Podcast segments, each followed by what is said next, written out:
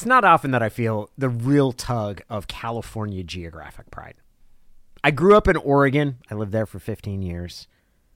I went to college in Seattle and then worked there for 20 years. Like, those are places that, yeah, I do. Like, if somebody says something negative about it, I'll get a little bit defensive. And I guess I feel a little bit that way about Northern California, but it's it's not often that I get this general for like Cali, yeah. But I got to admit, I got to admit, Sunday as afternoon turned to evening, and I heard Al Michaels talking about the NFC Championship game. There, I, I got a little Cali pride. Sean McVay, another winning season. That's five in a row. Another trip to the playoffs against the 49ers, who've been their kryptonite in recent years.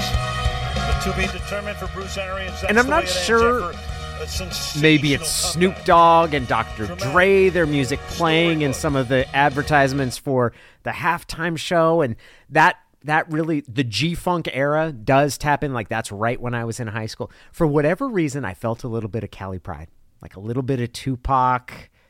California Love, Dr. Dre, ever since he was wearing Sassoons, nothing but a G. Like there was just a general, like I was like, yeah, it's California.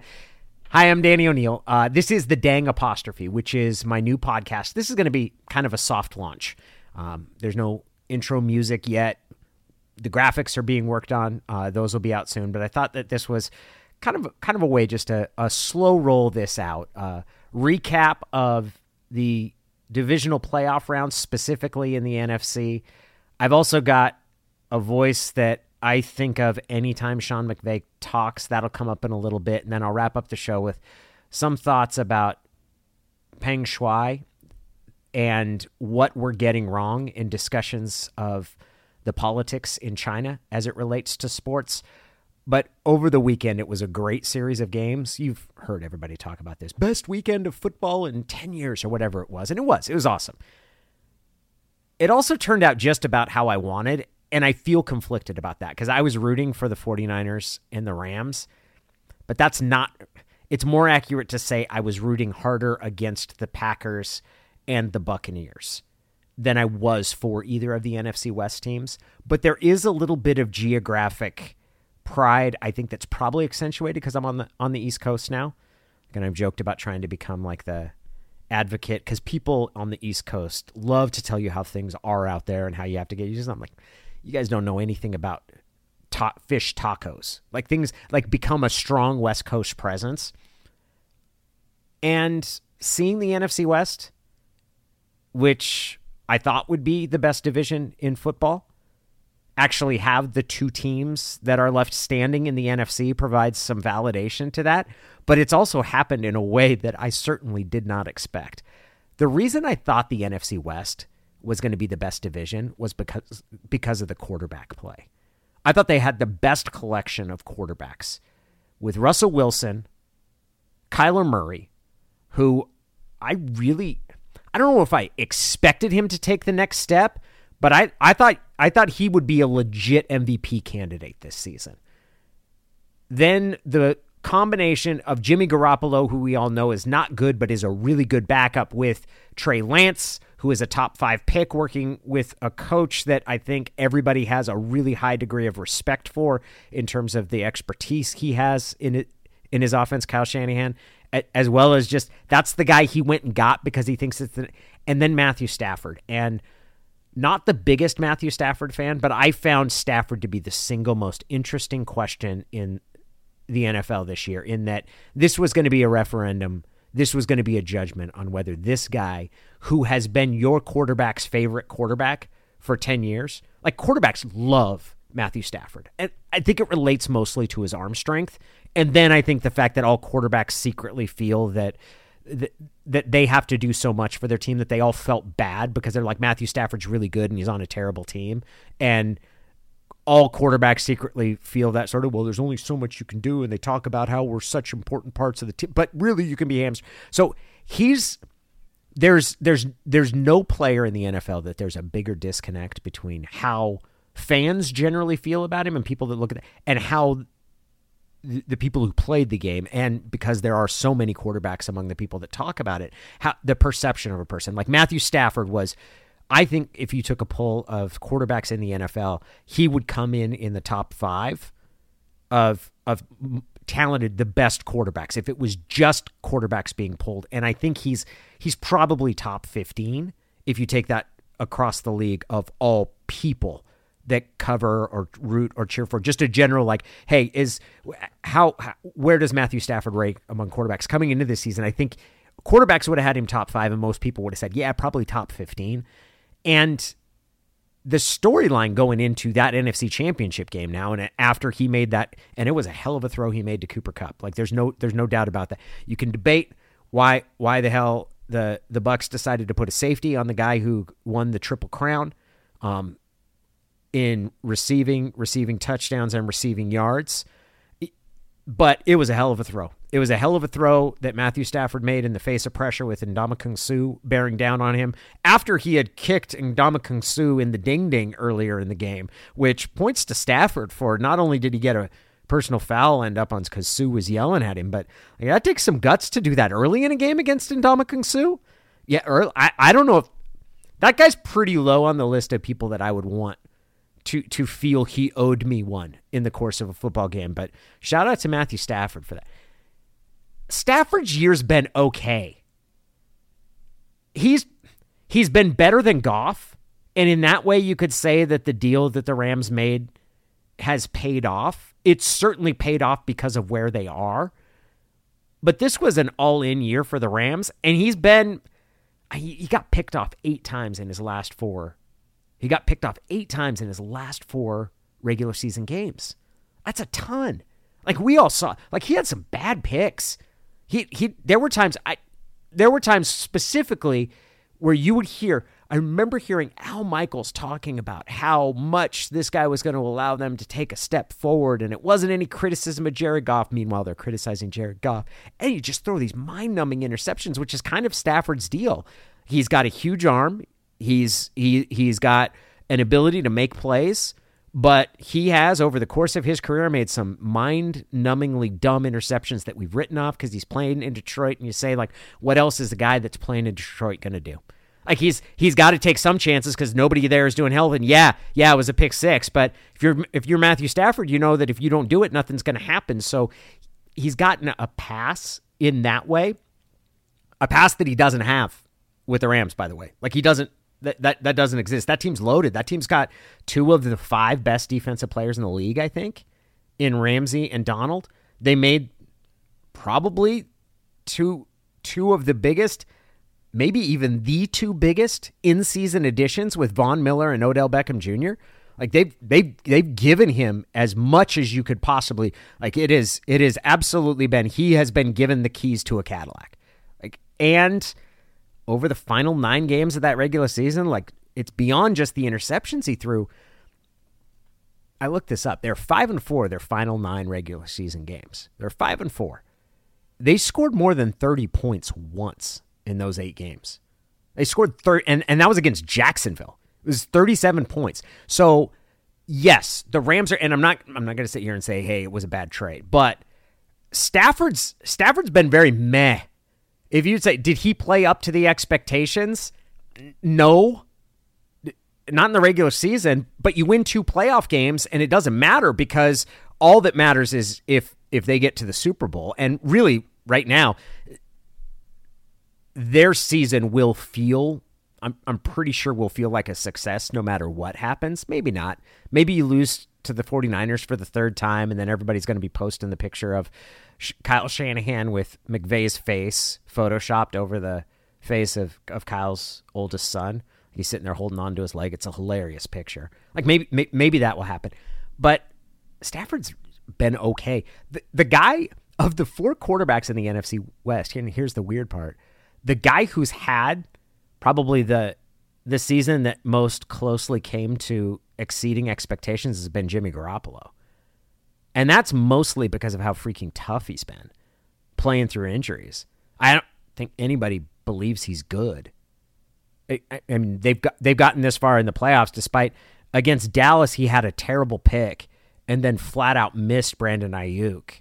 And between those two, I'm going to bet I'm going to bet that missing Aiyuk was probably the more maddening thing for his coach Kyle Shanahan because a it's reminiscent of when he he missed Emmanuel Sanders who had gotten open deep in the Super Bowl against the Chiefs in a play that might have changed that game.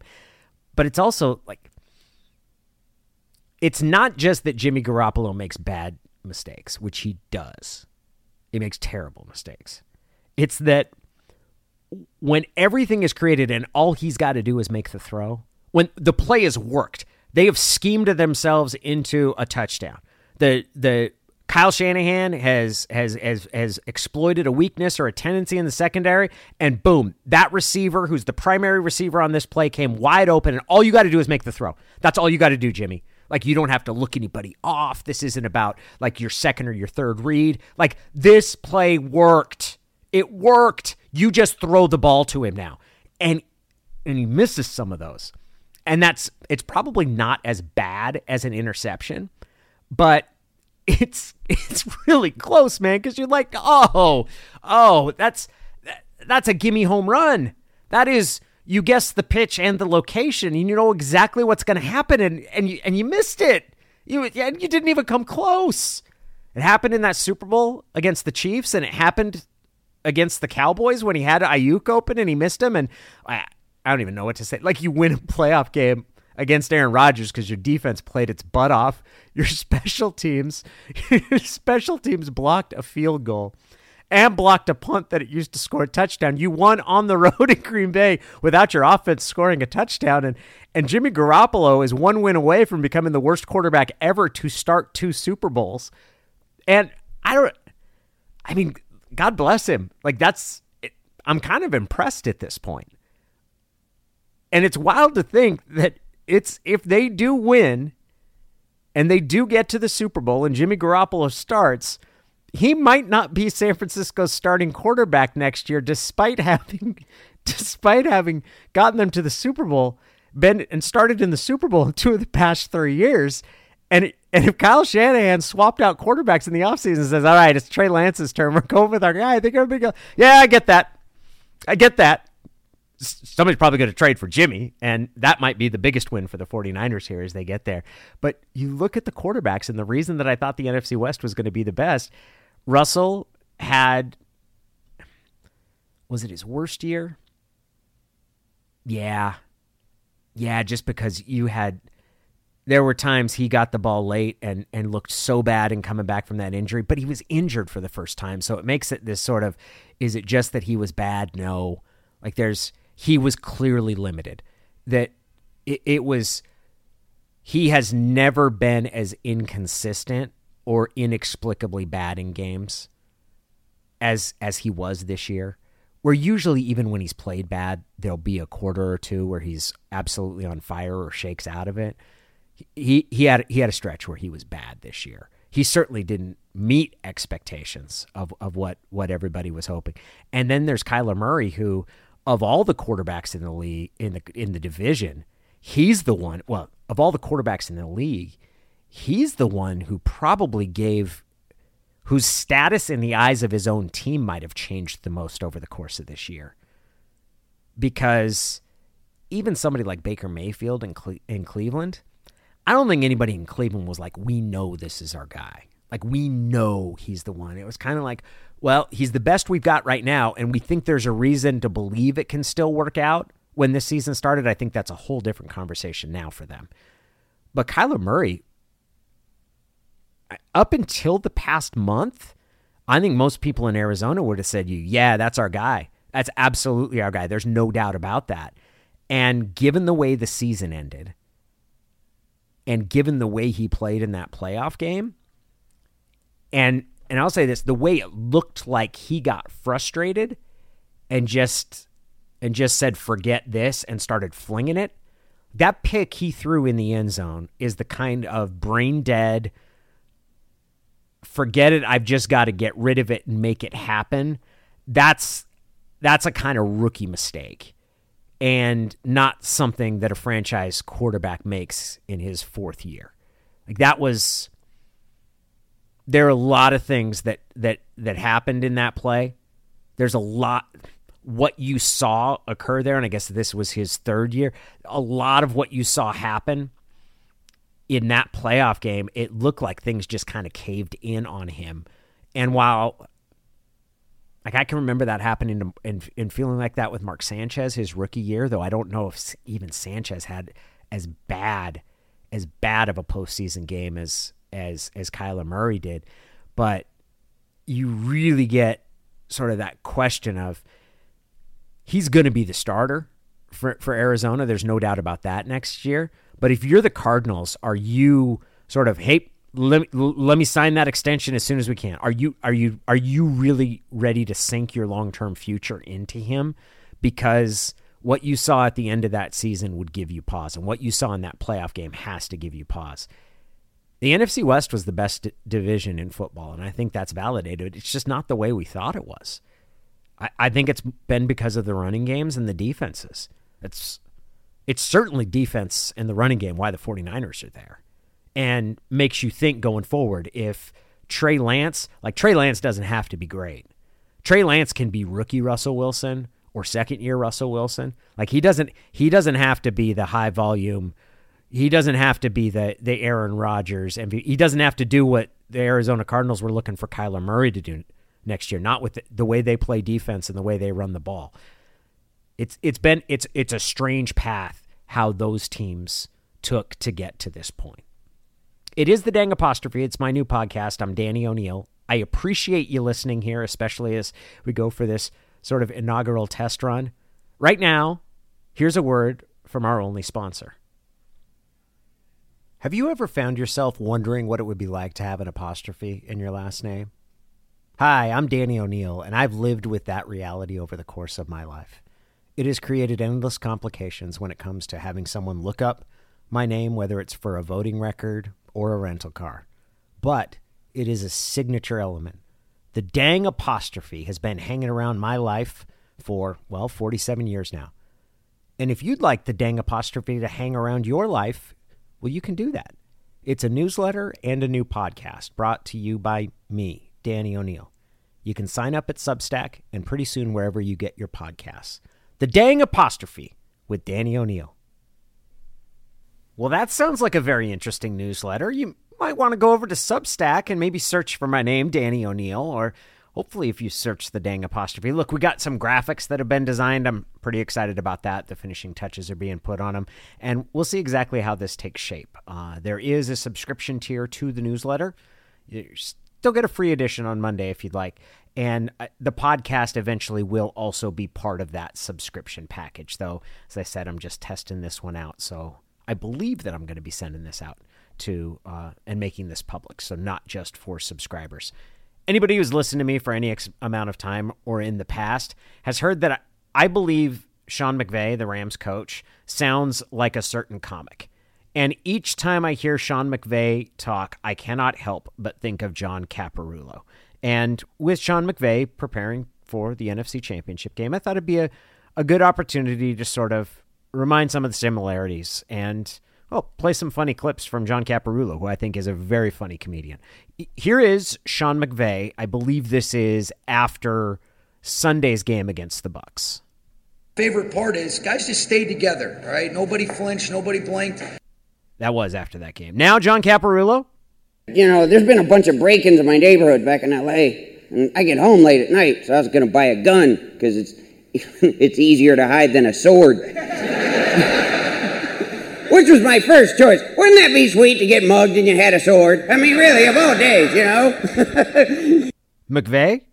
Thought there was a chance we'd get a pressure right there, and for Matthew to be able to kind of throw off drift, hit Cooper down the pipe, then be able to get it clocked, and then Matt to be able to respond and, and knock it true as time expired. I mean, it's just the epitome of a team game. John Caparulo. If you've been to Ohio, it's a beautiful place to leave. This got me thinking, though. What if we had the two spliced together and you had John Caparulo answering a question that was aimed for Sean McVay. So uh, here is Greg Gumbel interviewing what will first be McVay, but then he'll morph a little bit. You'll hear how it goes. Is it true what I read that you have a photographic memory where plays are concerned? I think that uh, probably a more accurate thing is I just don't have any balance. So all I really have, you know, the only room I have in my brain. No, is, seriously. Is I mean, do plays. you really remember I, I remember plays, but it's something that you know you're constantly going through it. Well, let's see. Let's let's let's see. Um, last year, week 16, you're playing the Titans. Yep. You got the ball second 11 at your own 20. 4:24 left in the second quarter. You remember what happened? I bombed it. That's exactly right. Yeah. 80 yard touchdown pass. How about when you came to New York? You're playing the Giants in week nine. Yep. 240 remaining in the second quarter. Giants got the ball third and 10 at the 14 yard line. Remember what happened? I bombed it. Bingo. All right, let's try one more. Week five, going way back now. You're at home against the Seahawks. 56 seconds left, third quarter. Rams got the ball, third and 20, Seattle's 25. Remember what happened? Third and 20 uh, on Seattle's 25. I was so scared of short arming it, I threw it over everybody's head. Like I bombed it. Like I, the the catcher and the mascot just stood there. There's.